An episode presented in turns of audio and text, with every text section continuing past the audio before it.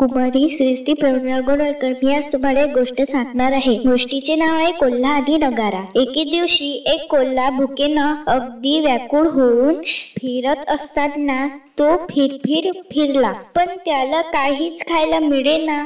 मात्र वाटेमध्ये त्याला एकाएकी मोठा आवाज ऐकू आला. तो आवाज असा मोठा होता की त्याने तो कोल्हा भ्याला पण नंतर आपल्याच भी भित्रेपणाचं कोल्हाला आश्चर्य वाटलं.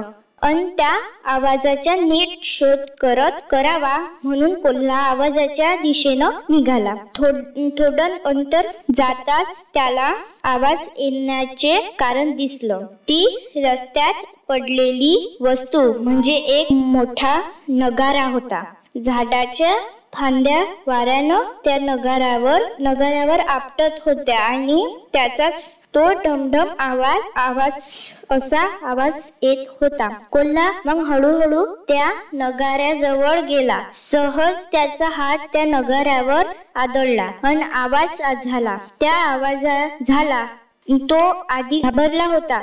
तोच आवाज आता त्याला गमतीशीर वाटू लागला. आणि मग खरोखरच कोल्ह्यानं दोन्ही हातांनी तो नगारा वाज वाजवत त्याचा आनंद घ्यायला सुरुवात केली. पण थोड्याच वेळात त्या त्या कोल्ह्याला खूप भूक लागली. आणि तो दमलाही भुकेला कोल्हा त्या नगाऱ्याची नीट पाहिणी करत असताना त्या त्याच्या मनात एक विचार आला. ह्या नगाराच्या एवढं मोठं पोटात नक्कीच खायला काहीतरी खूप वस्तूच असतील आणि मागचा पुढचा विचार न करता कोल्ह्यानं आपल्या निक्षित नखांनी त्या नगाऱ्याचं ते झाड जाड कातड तोडायला सुरुवात केली. बराच वेळ असत प्रयत्न केल्यावर त्याला ते कातड तोडवण्यात यश आलं. मात्र त्या कातड्या खालच्या पोकळीत फक्त हवेशिवाय काहीच नव्हतं.